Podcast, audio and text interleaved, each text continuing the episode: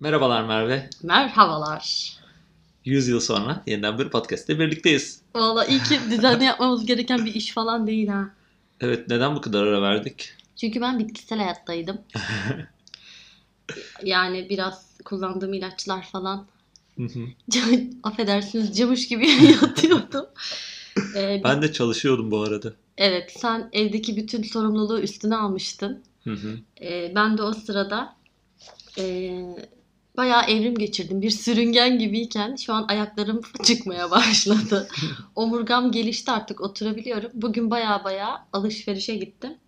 O yüzden dedik ki niye konuşmayalım? Aslında sen istiyordun arada bir de. Hani Evet ama enerjim de yoktu aslında. ben de çok yorgun olduğum için hani kafamı toplayamıyorum böyle hep iyi olmam gerekiyor herhalde şey yapmak için. Ya senin, Yayın yapmak için. sen gerçekten zor bir dönem geçirdin. evet evet evet ne yapacağım Geçmiş. 9 ay geçmez. Bundan sonra şey yapalım. Ee, mükemmel anne baba olmanın sırları podcast'ı. sen nasıl kesin gelir kesin. sen nasıl işte bir süreç geçirdin anlatırsın. Şey gibi yapalım hatta Ceyda Düvenci yapmış ya. Şu hafta şu hafta şu hafta. Ee, kesin benimki yanlış çıkar benim anlattıklarım. Neyse o zaman bugün konumuz ne? Ee, en son Türkiye filmlerinden bahsetmiştik. Evet. Ee, bugün de dünya filmlerinden bahsedeceğiz. Ben İçinde- 7 tane seçtim. Türk filmi var mı içinde yani Türkiye filmi? Yok hiç yok. Benim de yok herhalde. Ee, sırayla söyleyeceğiz mi yine? Öyle yaparız herhalde. Ben 7 tane seçtim. Senin kaç tane var? Bakayım. Benim de 7 tane var. Yani ben yönetmenleri seçerken e, yönetmenlere göre ve ülkeleri baz alarak hani biraz da şuradan biraz da bu taraftan haritanın şurasından Kadın da yönetmenim var mı? Bana onu söyle. onu e, anlarsın şu filmleri açıklarken. Hepsi kadın. Yok değil maalesef. Ee, ben yönetmenleri biraz eledim. Yani ben de isterdim burada Haneke konuşalım, Tarkovski konuşalım. ne bileyim Lantimos'tan bahsedelim. Ama neden insanların içi bayılsın? Ayrıca muhtemelen ben de bahsettiğim konuları kesin yanlış anlamışımdır. Ama böyle diyorsun da muhtemelen seçtiğim filmler de hani vurdu kırdılı aksiyon filmleri değil. Yok hayır yine yani sinematografik olarak değeri olan filmler seçmeye çalıştım. Ama e, en üst seviye izlediğim filmlerden değil de biraz daha ya genele hitap eden diyeceğim sanki bir sinema eleştirmeniymişim gibi konu. Ya beni zorlamayan filmleri seçtim diyeyim. Ben de hani ben de mesela sevdiğim filmleri seçtim. Hani belki çok daha hayranlık duyduğum filmler oldu Hah, ama evet. onları seçmedim En hayranlık sevdiğim. duyduklarım değil. Çünkü mesela e, Tarkovski'yi ben bir kere izlediğimde o bitmiyor yani. Bir kere daha bir kere daha izlemek gerekiyor. Bunları işte birkaç tanesi hariç bir kere izlemek yetecek olan filmler seçtim. o zaman sen başlıyorsun ben mi? Hadi sen başla. Hadi önden beyler başlasın. Hadi tamam ben başlıyorum.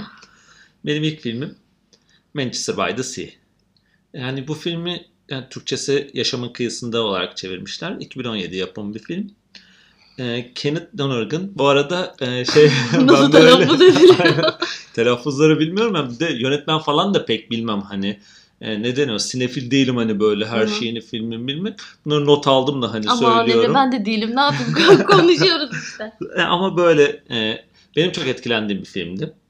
E, bu film için hani genel olarak yapılan yorum şey zaten hani sen izlemedin sanırım. Hayır izledim de Ha, dayanamamıştım. doğru sen sevmemiştin. Isınamadım filme. içine giremedim. Ya bence muhtemelen o an farklı duygular içindeydin Belki diye bu de. filme girememiş olabilirsin. Konuyu hatırlamıyorum mesela neydi. Ha, ama genel böyle şeyi hani filmin e, herkes tarafından ortak yorumu şu hani arabesk olmadan e, ya da baymadan yapılan bir dram.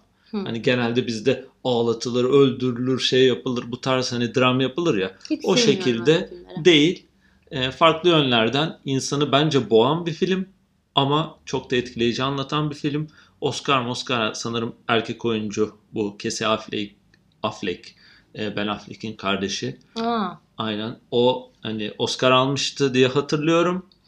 Ee, bu arada yönetmeni de biraz araştırdım. Yönetmen şey az film yapıp hani Cuk diye film yapan bir yönetmen. hmm, Tolga Karaçelik gibi. Bunun bir filmini daha izlemiştik sanki yani oydu. You Can Count On Me gibi bir şeydi. Bana güvenebilirsin. Böyle kardeşini çağırıyordu. Kardeşi geliyordu çocuklu bir kadın. Aa o filmin aynı yönetmen. Aynı yönetmen diye hatırlıyorum. Onu sevmiştim ben.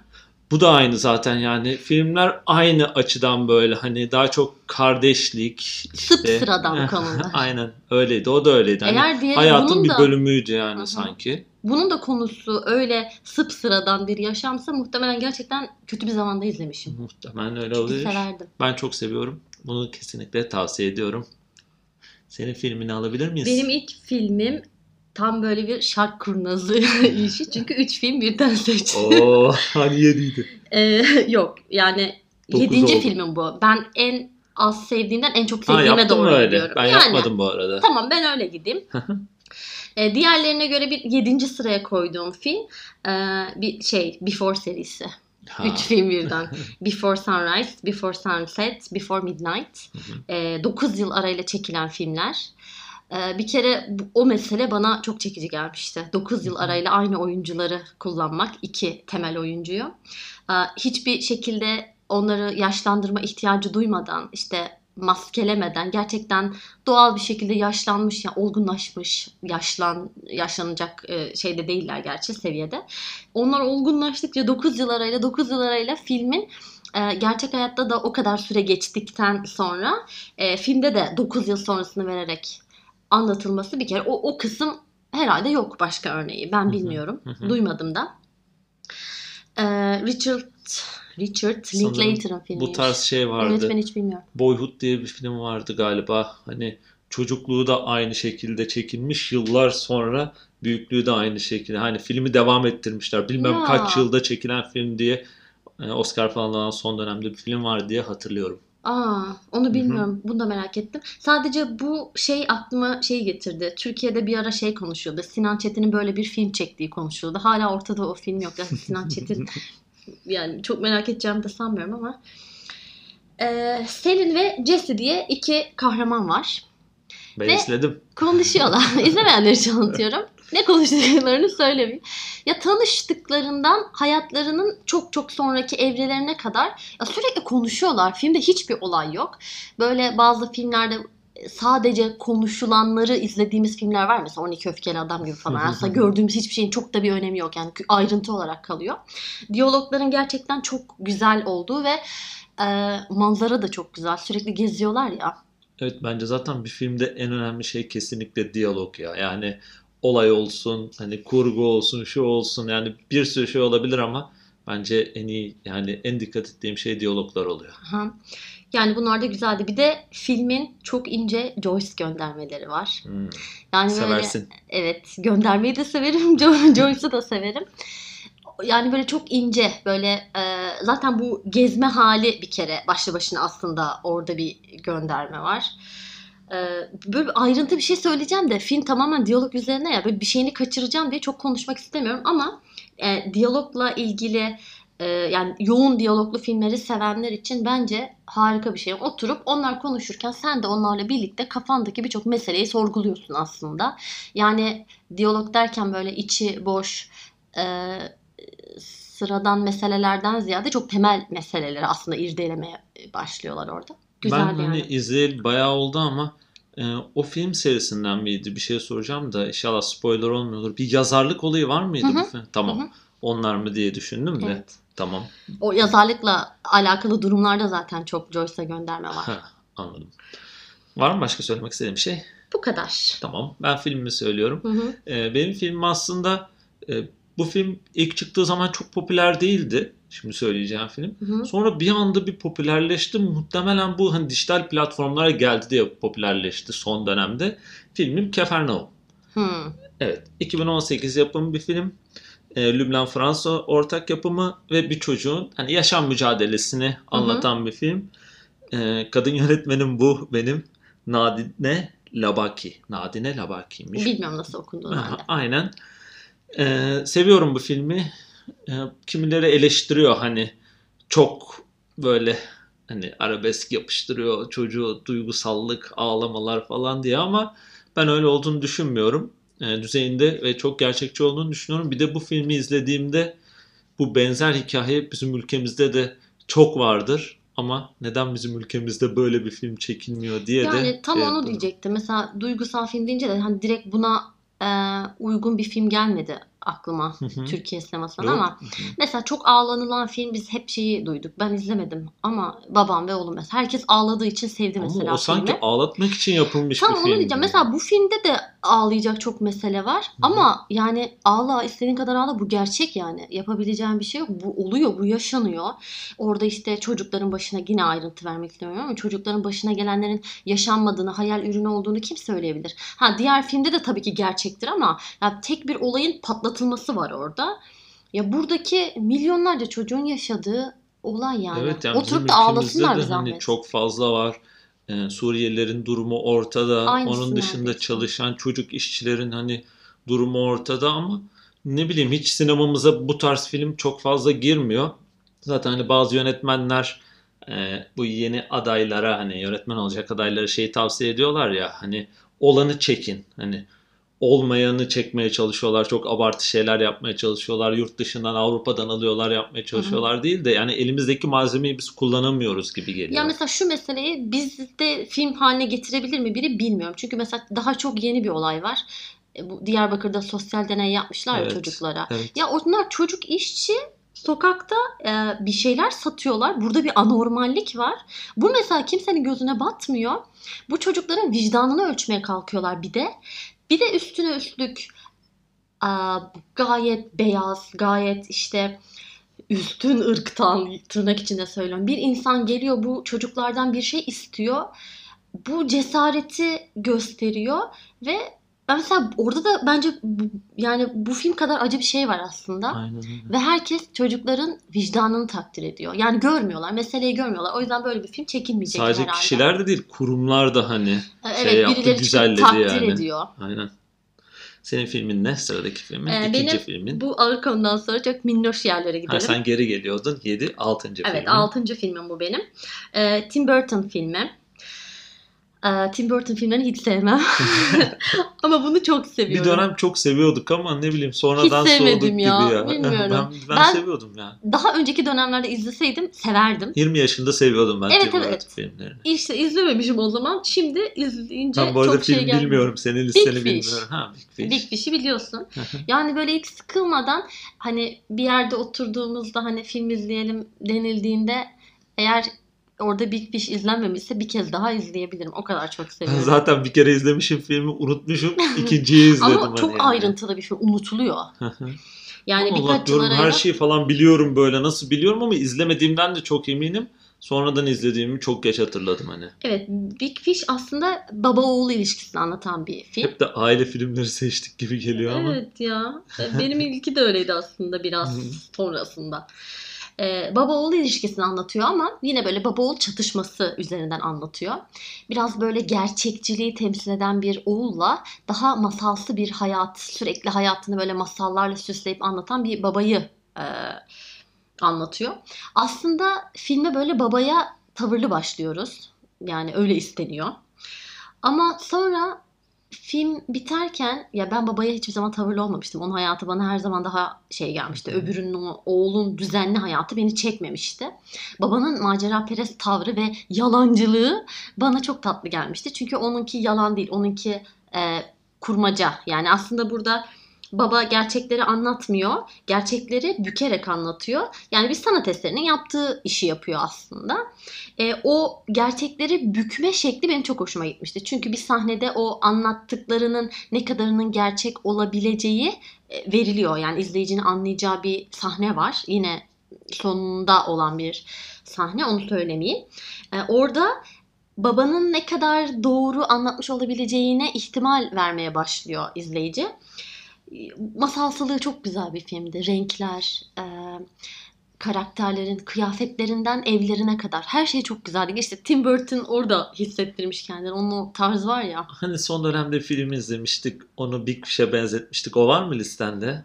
Yok. Ha neydi o film The ya? Fall. Ha, The Fall. Çok güzel. Aynıydı değil mi? Yani Stil evet, aynıydı. Benzerdi. Hani Big Fish'i izleyip de severlerse dinleyenler Ona evet yanına Evet, onu da ekleyelim. aynen The Fall'u da izleyebilirler o da çok yani. güzeldi. Evet, o da gerçekten. benzerdi yani Yönetmenini böyle hatırlamıyorum. tarzı. Aa, ben de biliyordum da unuttum bakmıştım ama. Şimdi sen geçebilirsin kendi filmine. Ee, benim filmim Ansandi. ya ben bu filmin bu tarz okunduğunu hiç bilmiyordum. Ben hani. de. İnkendiyiz. İncendies. E, Incendies diye yazılıyor. e, Ansandi içimdeki yangın 2011 yapımı. Deniz Willow, Willow diye bir yönetmenin filmi. Bir İyi Kanada böyle ciğer delen filmiymiş. filmler seçtin sen. Aynen benimkiler gerçekten şu ana kadar hepsi yani baya baya dram. Ee, Ansandi e, şeyle özellikle finaliyle çok garip hissettiren bir film. Yani çok fazla hakkında yorum yapamayacağım ve sanırım hani Kefernaum da öyleydi. Hani e, Orta Doğu coğrafyasıyla Tabii, ilgili bir film. Sanırım Ansandi şeyi tam vermiyor. Hani neresi olduğunu tam vermiyor ama hissediyorsun hani zaten Ama Orta Ee, Doğu'dan bir batıya Müslümanlık kaçış falan var. Hani Müslüman Hristiyan çatışması falan var. Ee, özellikle bir sahne vardı. Bir otobüs sahnesi vardı. Hatırlıyor Ay, musun? hatırlıyorum, Evet. Yani evet. bayağı böyle dram sahneler var. Ee, bu da güzel bir film. Bunu da ben e, iki kere izledim. Sanırım izin bu filmlerin hepsini ben iki kere izlemişim. Ciğeri yansın isteyenler varsa, dünyada neler yaşanıyor görmek isteyen varsa otursun izlesin. Benim şu an karar verdiğim gibi biraz bunlardan uzak kalmayı düşünen varsa ellemesin. Yani sonunda çığlık atmalık Evet. filmler gibi hani. Çok gerçekten çok acı. Ve yine maalesef gerçek. Evet. Senin filmini alayım sıradaki. Ee, benim sıradaki filmin bir böyle sanat süzgecinden geçmiş. The Hours The. Hours. Ha ben izlemedim. Saatler. Ee, izlemeden önce zaten önce Virginia Woolf okuman gerekiyor. Evet. Yani tabii ki film izlenebilir ama yani Virginia Woolf göndermelerini yani Mrs. Dalloway göndermelerini anlamadıktan sonra Yok ya katılıyorum sana e, kesinlikle. film çok yarım kalır. Çünkü filmin şöyle bir durumu var. E, herkes biliyordur artık Mrs. Dalloway'i. E, bu e, Virginia Woolf'un bu romanından hareketle e, yazılmış bir kitap var. E, yazar, Amerikalı yazardı sanırım. E, Virginia Woolf'un Mrs. Dalloway'ini e, malzeme alarak yeni bir roman yazıyor. Romanın adı işte The Hours, Saatler ve e, Stephen Daldry da işte 2003'te bunu filme aktarıyor. Yani ikinci kitabın filmi bu aslında. Üç katmanlı bir film. Ba- bayılırım böyle bir geçişi olan filmlere. Birincisinde Mrs. Dalloway'i görüyorsun. Pardon, çok daha geriden başlıyor. Birincisinde Virginia Woolf'u görüyorsun. Onun hayatından kesitler görüyorsun ve çok önemli kesitleri görüyorsun. Ee, iki, böyle 1923 yılını falan anlatıyor. Böyle 20'leri anlatıyor. Virginia Woolf'un o dönemini anlatıyor. Ee, ikinci katmanda e, Laura Brown'u görüyorsun. Ee, 50'li yıllar. 50'li yıllarda Laura Brown aynı Mrs. Dalloway gibi bir parti düzen. Çünkü o roman şey başlıyordu. Mrs. Dalloway çiçekleri kendi alacaktı diye başlıyor. Ee, o da çiçekleri kendi alarak başlıyor aslında. Mrs. Dalloway'in hayatını yaşıyor aslında ve o sırada gerçekten Virginia Woolf'un o romanını okuyor. Ve bununla birlikte bir uyanış da yaşıyor. Ee, Üçüncü katmanda 2000'li yılları anlatıyor. Orada da Clarissa var. Ee, Clarissa aslında e, Mrs. Dalloway'in ismi. Yani onun da oradan bir bağlantısı var. Ve e, o da e, yine Mrs. Dalloway'e, da- Dalloway'e dair çok önemli şeyler yaşıyor. Şimdi o yaşadığı şeyleri Evet, söylersem yine kurgu, evet, yine, yine. kurguyu ele verecek. Yani bir taraftan yaşayan Virginia Woolf var. Bir taraftan Virginia Woolf'u okuyan biri var. Bir taraftan da aa, yok böyle kurmayacağım denklemi vazgeçtim. Bir taraftan yazan var. Çünkü Virginia Woolf o sırada Mrs. Dalloway yazıyordu sanırım. Ee, bir taraftan onu okuyan var. Bir taraftan da yazılanları yaşayan var. Yani üçü birbirine çok geçmiş halde. Yani değişik bir film. Değişik bir kurgu. Bir kere zaten eee Meryl Streep oynuyor. Evet. yani Virginia Woolf'u Nicole Kidman oynuyordu galiba. Ay hepsi harika kadınlar oynuyor. Üç kadının üçü de ikincisinin adını unuttum. Ee, Yani harika kadınlar görülecek bir film. Çok güzel. Ee, az önce dedin ya hani kitabını okurlarsa hani film daha güzel Evet. gelir. Ya ben ona katılıyorum mesela. Hani böyle izlediğim bir kitaptan uyarlanmış filmlerde öncelikle kitabın ya sadece filmde değil tiyatrolarda da aynı. Aha. Kitabın okunup filmin izlenmesi ya da kitabın okunup tiyatronun izlenmesi, oyunun izlenmesi e, çok daha yani güzellik katıyor gibi geliyor Çünkü bana. burada tamam e, saatler kitabını birebir filme çekmeye çalışıyor. Orada oynamalar oluyordur hı. ama e, Mrs. Dalloway'in hikayesini bilmek gerekiyor. Yani orada o e, o romanı aktarmıyor çünkü. O romanı bileceksin Evet. onun üstüne sana başka şeyler gösteriyor. Yani direkt uyarlama olanlar zaten bazen hayal kırıklığı da yaratıyor. Hani ah bu muymuş böyle mi çekmişler falan en diye. son körlükte öyle olmuştun sen. Ben Of. okumadığım için hiç pişman değildim. Ama ben körlüğün hani kitaba da bayılmamıştım. Artık şey iyice bitirmişti beni yani. Ama film. işte büyük yazarların filmlerini çekmek de çok riskli. Aynen öyle. Evet şimdi senin filmine geçebiliriz. Ee, benim filmim çok ponçik bir film. Ee, hani bu filmi şeyden de koydum. Öğrencilerine izletmek isteyen ah olabilir. bildim. Öyle bir film. Ee, Ponyo. Türkçe'ye de. Küçük Deniz Kızı Ponyo olarak çevrilmiş. Hayao Miyazaki'nin bir e, animesi. Anime, animasyon. Anime mi Ee, oluyor? anime galiba. Hani e, benim en sevdiğim anime. E, anime kültürüm de hani çok geniş değil ama e, ben de seviyorum. Miyazaki'nin animelerini seviyorum. E, bu da çok klişedir zaten. Hiç anime izlemeyen zaten hemen Miyazaki der ama yani dediğim gibi e, kültürüm geniş değil şey konusunda. E, Ponyo'yu çok seviyorum. Öğrencilerimi izletiyorum. Öğrencilerim çok seviyor. Hatta şöyle oluyor. İzlettikten sonra e, başka çizgi filmler izlettiğimde yeniden Ponyo izlemek istiyorlar. Ben Bitlis'te görev yaparken sınıfıma bir senede 5 kere falan Ponyo izlediler. ya, yani. çocuklar kaliteyi keşfediyor. Aynen ve istiyorlar hala böyle. Bazı sınıflar sevmeyebiliyor ama son sınıfım da çok seviyor mesela Ponyo'yu. Onlar da tekrar tekrar izlemek istiyorlar. Ben de çok seviyorum zaten ben biliyorsun çok ki. seviyorum. Evlenme teklifim yok. Söylemeden Onu geçemeyeceğim. söyleyeceğim ve söylemeyeceğimi çok merak ettim. Ponyo'yu da etmiştim. Evet. O zaman senin filmin. Benim- Az önce körlükten bahsettik. Benim dördüncü filmimde körlük ama aa, Saramago'nun körlüğü değil. Ha, Ya o da filme uyarlanmış ya. Hı hı. O değil. karıştırılmasın. Evet izlemek isteyen olursa bu bir Norveç filmi. 2014 yapımıymış. Eskil, es, Eskilvold yönetmeni. Herhalde Eskil diye okunuyordur. Hı hı. Aa, Blind körlük burada e, benim yine en sevdiğim film şekillerinden biri. E, bir yazar bir hikaye oluşturuyor ve o sırada da film oluşuyor. Ama yazar bir yerde tökezlediğinde film de tökezliyor. Yani sen filmi hatırlıyor musun? Dur bakayım ya. Birlikte İzledik izledik. Tabii mi? canım ben 500.'ü seninle izledim. Biraz daha... Kadın bir yazar var burada. Uyudum mu ben bu filmde ya? İnşallah uyumamışsındır. Ee, Çok spoiler verme ama hatırlayacağım gibi filmi. kadın bir yazar var. Ha tamam hatırladım. En başında hatırladım. olduğu için söyleyebilirim. tamam. Evde tek başına yaşıyor, Evet. kocası çalışıyor Ha. falan geliyor. Tamam Yani bu hatırladım. filmin en başı olduğu için söyleyebilirim. Ama bu çok ilginç bir film ya. Evet. Kadın kör oluyor sonradan. Yani hayatın ondan sonrasını görmeyerek devam etmesi gerekiyor. Bunu bir dram böyle acınası bir olaymış gibi anlatmıyor. Kadın hayata uyum sağlamaya çalışıyor. Bir yazar o sırada da bir e, romanı yazmaya çalışıyor. E, kadın o sırada gerçek hayatında aslında çok büyük hisler yaşıyor.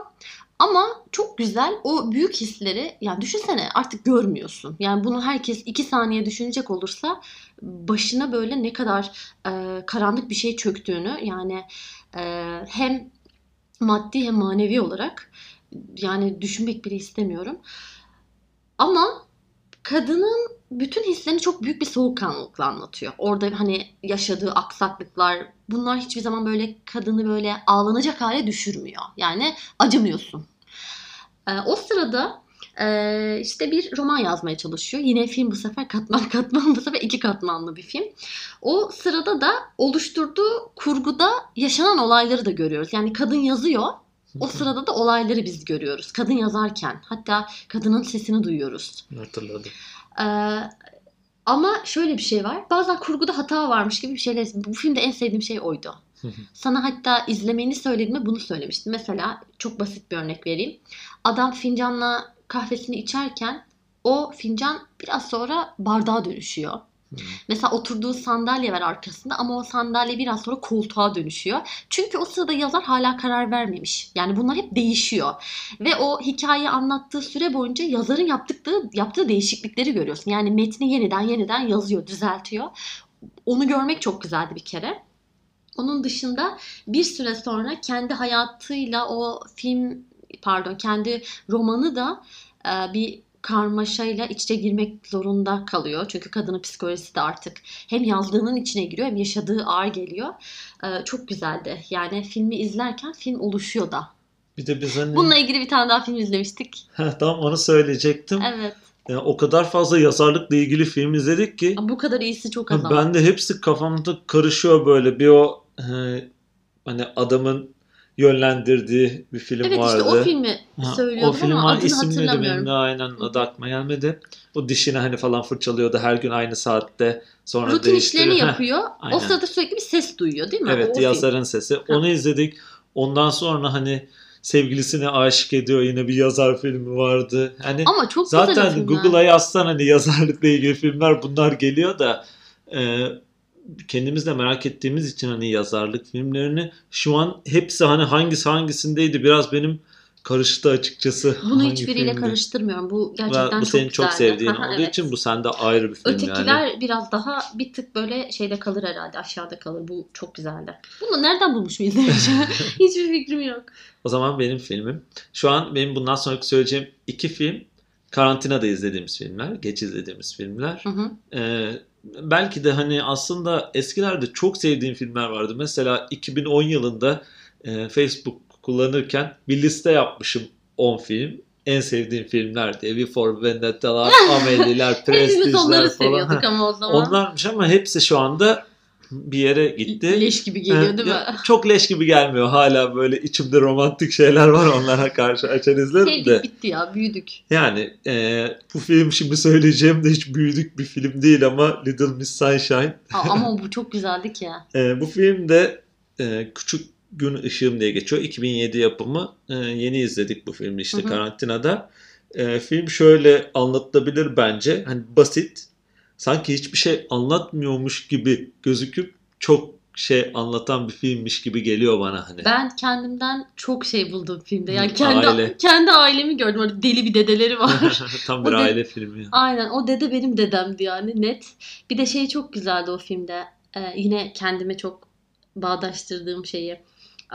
Herkes problemli yani ailede normal denilebilecek insan yok ve hepsi aslında birbirlerinin hatalarıyla kabullenmişler. Bence çok mükemmel bir aileydi. Dışarıdan bakınca arızalı görünüyorlar ama. Şeyi de eleştirmesi çok güzeldi. Hani e, günümüz çocuklarını Hı hı. manken gibi kullanılmasını hani gerek sosyal medyadaki paylaşımları olsun gerek hani hayatın diğer alanlarında onların bir birey olduğunu fark etmeyip hani yanlış yönlendirmelerimizi eleştirmesi de bence gayet güzel bir filmdi.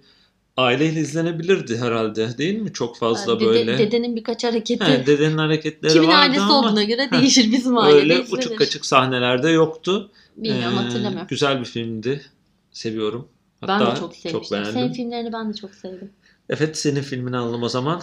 Yine Ha. bir show. Hadi bakalım ne geliyor. Yok canım öyle yok öyle bir film seçmedim. Böyle büyük oynayan filmlerden değil. Kendi çok sevdiğim filmlerden. Ben öyle diyormuşum meğersem herkes biliyormuş. Ee, ilk üçe girdim bu arada farkındaysan. Evet. Benim listemde mutlaka bir İran filmi olmalıydı.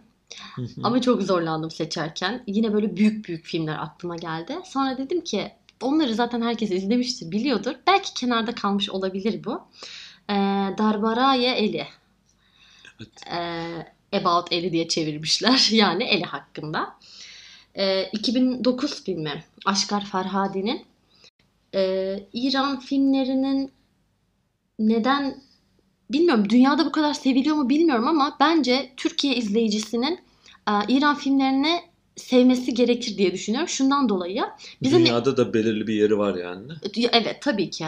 Ama mesela Türkiye sineması İran sineması gibi olsun isterdim. Beklediğim oydu. Bir kere yakın kültürler. Yani birbirine ya birebir örtüşmüyor olabilir ama e, İran'ın yapabildiğini Türkiye'de neden yapamıyoruz bilmiyorum. Yani bu problemleri O az önce kadar... Kefernaum'da söylediğimle alakası var kesinlikle.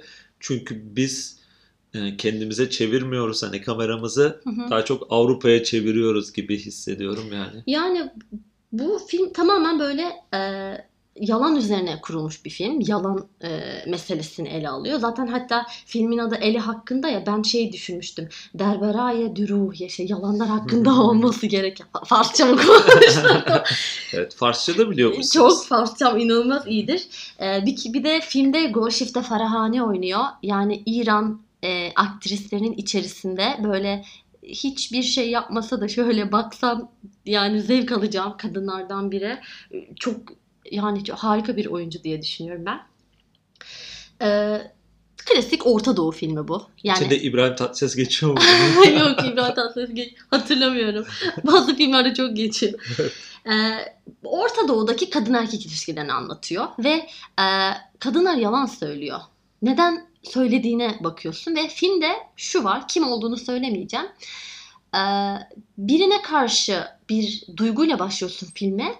Başkalarına karşı başka bir duygu ve filmi bitirirken bu duyguların tam tersine dönüyor. Kim neden yalan söylemiş? Niye yalan söylemiş? Mesele neymiş? Ortada işte kaybolan bir kadın var sonuçta. Ee, minnacık böyle olaylar yüzünden yalan söyleyen insanlar sebebiyle e, olay çok daha farklı bir yere doğru gidiyor. Ama o yalanların ne sebeple söylendiğini düşündüğünde ki yönetmen sana zaten onu düşündürtüyor. Seni ona doğru götürüyor. Ee, çok güzel ya. Bence İran filmlerinin içine girebilmek diye bir şey var. Tamam hani bazı filmler az önce söyledik ya başta işte manzarası üzerinden ne bileyim Nuri Bilge Ceylan geldi mesela benim Hı hı. aklıma. İşte Emin bazı Alper. e, evet bazı filmler e, diyalogları üzerinden izlenir.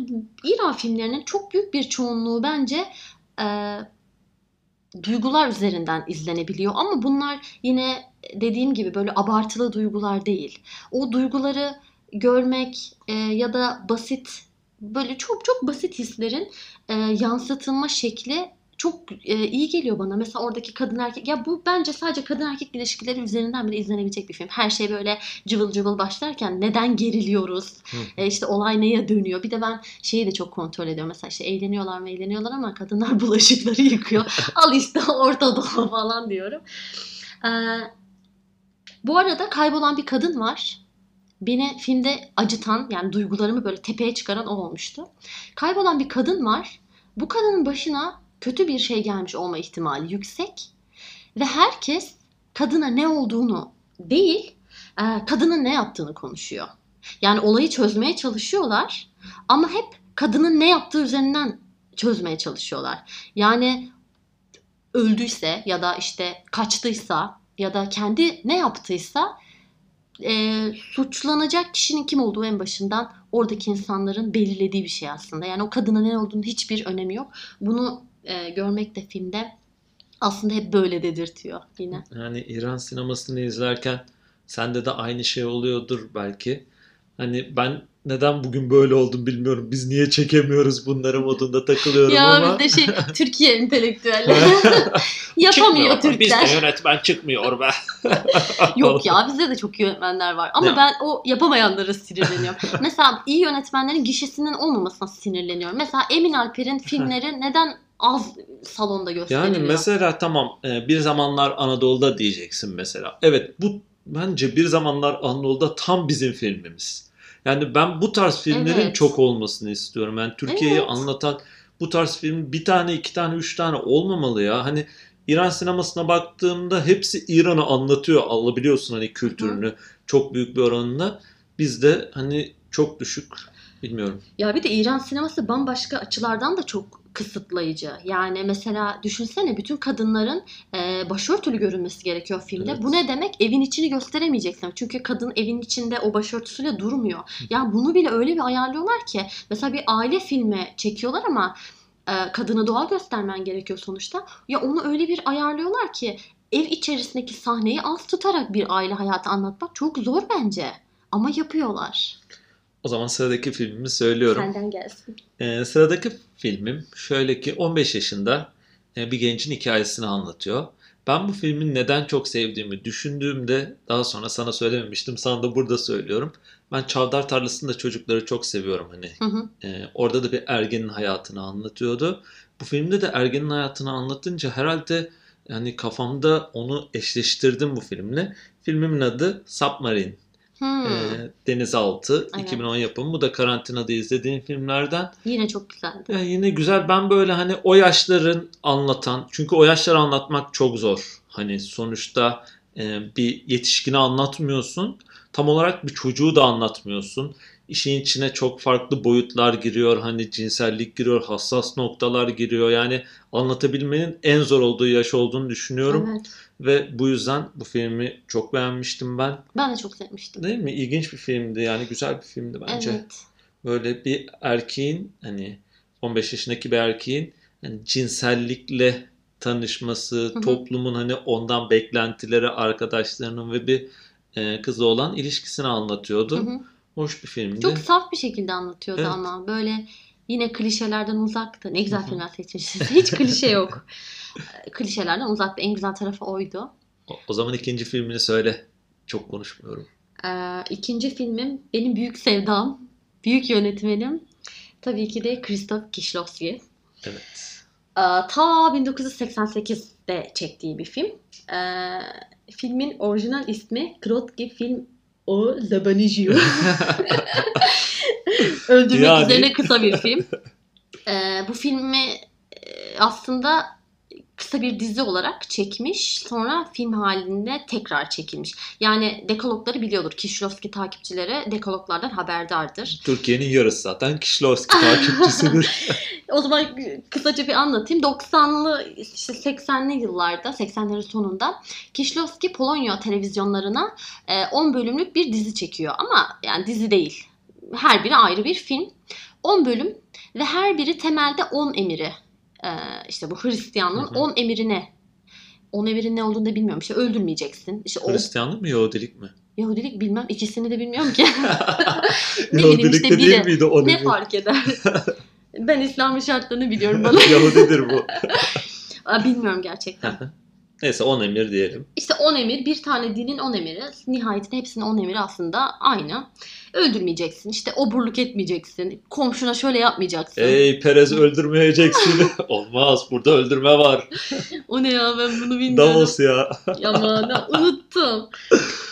Ee, bu dekalog deniyor bu e, toplanım toplanmış haline bu filmlerin. 10 tane kısa film.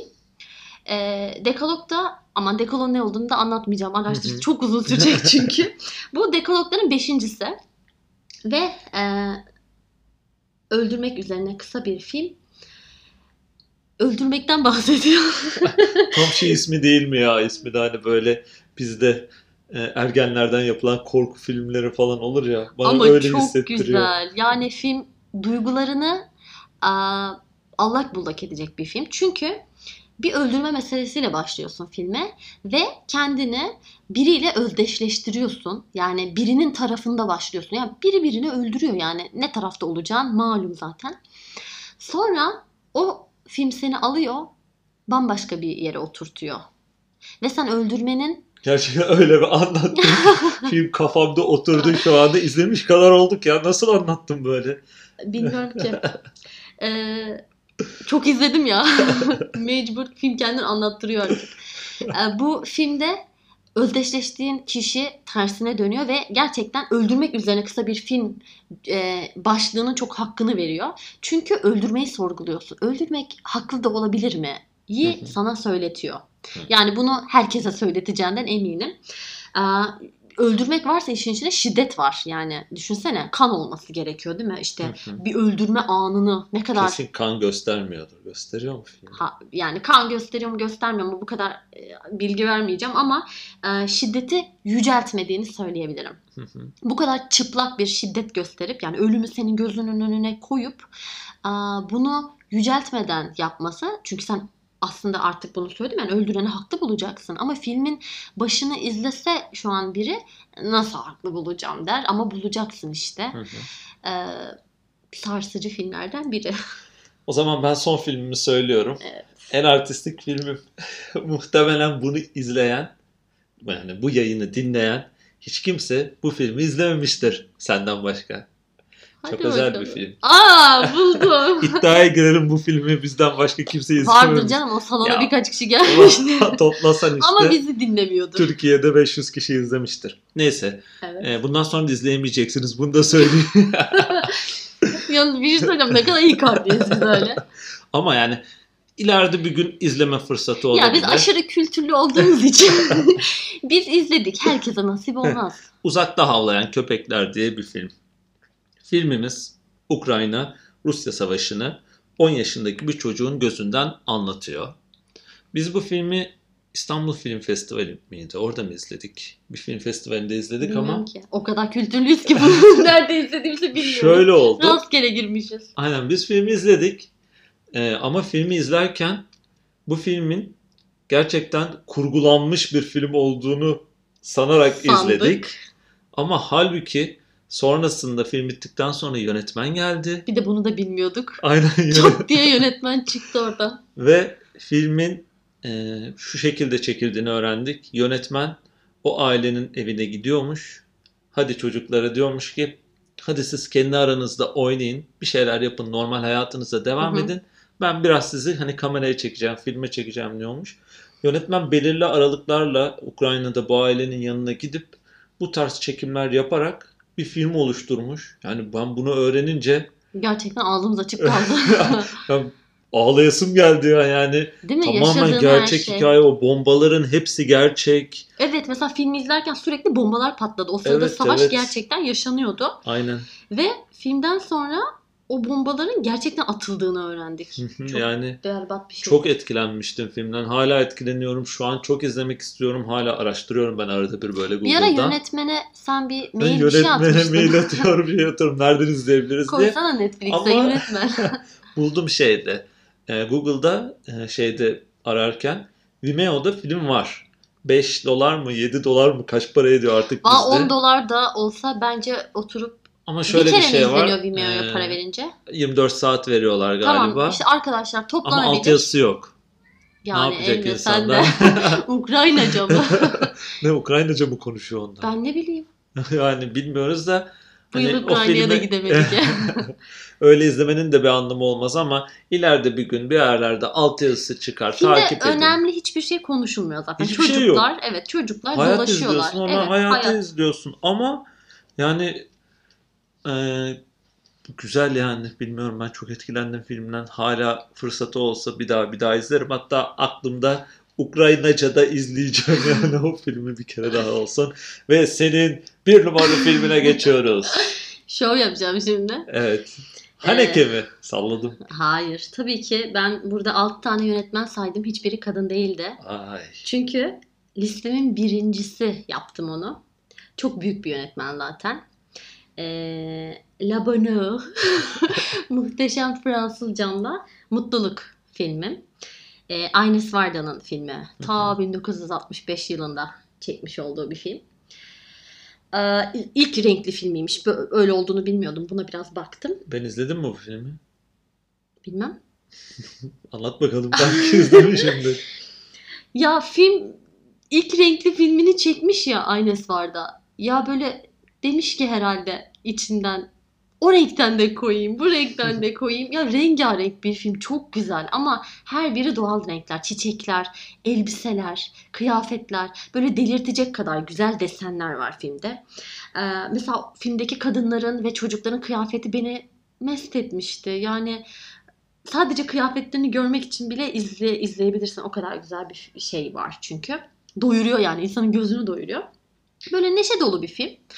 Ama em, yoksulluğun içerisindeki bir neşe. Bizdeki şey tadında bu hani Adile Naşit'in anne em, adamın adı neydi ya? Münir Özkul'un baba olduğu filmler var ya böyle yoksulluk içinde ama çok mutlular. Böyle bir ailenin filmi aslında. Ve bu yoksulluk hiç göze batmıyor. Çünkü bunu mesele etmiyor kimse. Ve harıl harıl çalışıyorlar bir taraftan. Am, film ama bunu bunun üzerine kurulu değil aslında. Film e, evin erinin, erkeğinin, babasının, kocasının bir insan iki kişiye birden aşık olabilir mi sorgulamasını konu alıyor. Buradan sonrasını söylemiyorum meseleyi. Oluyor muymuş, olmuyor muymuş filmde görüyoruz. Ya filmdeki kadınların elleri benim çok dikkatimi çekmişti.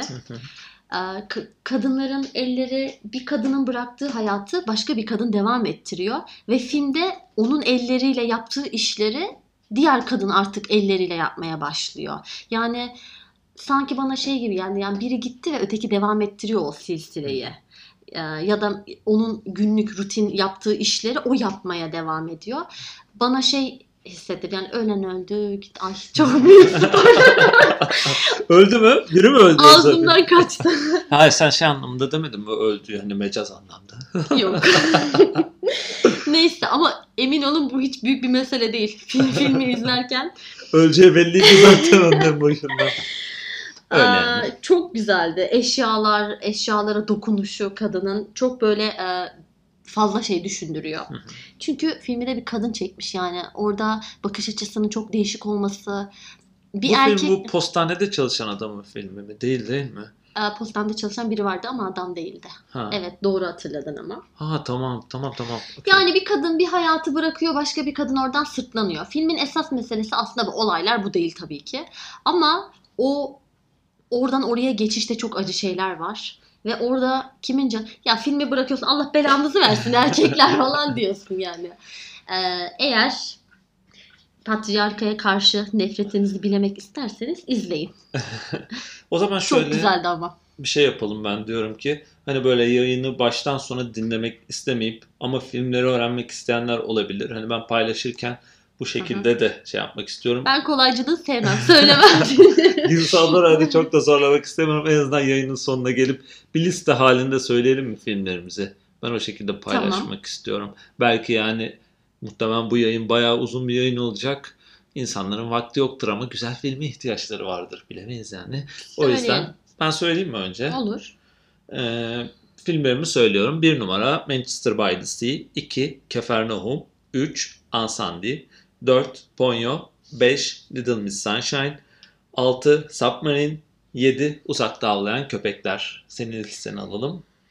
7 Before serisi, 6 Big Fish, 5 The Hours, 4 Blind, 3 Darbaraya Eli, 2 Polonyacasını söyleyemeyeceğim. Öldürmek üzerine kısa bir film. 1 La Bonheur. o zaman yayınımızı bitirmeye yaklaşırken söylemek istediğim bir şey var Açalım mı? bir film. Film de izlemiyoruz artık. Hani Evet. o kadar bayıldık ki film izlemekte Masterchef karantinada. Evet artık Masterchef. Herkes Masterchef izlesin. Bence bir bağımlılık bunu acilen bırakmamız lazım. Aynen. Onun dışında hani böyle yani ne diyelim artık bir şey demiyorum. Çok konuştuk zaten gidelim artık. Hayır oldu 500 dakika. O zaman Herkes kendine iyi baksın ya. Buradan mesaj mı vereyim? Toplumsal bir kaygı mı gideyim? güzel filmler izleyin. Güzel şeyler izleyin öyle şeyler izlemeyin ya. Masterchef izlemeyin. Masterchef şimdi kaç ne olmuştur acaba? Eleme başlamıştır. açalım, Hadi hadi. kapatalım gidelim.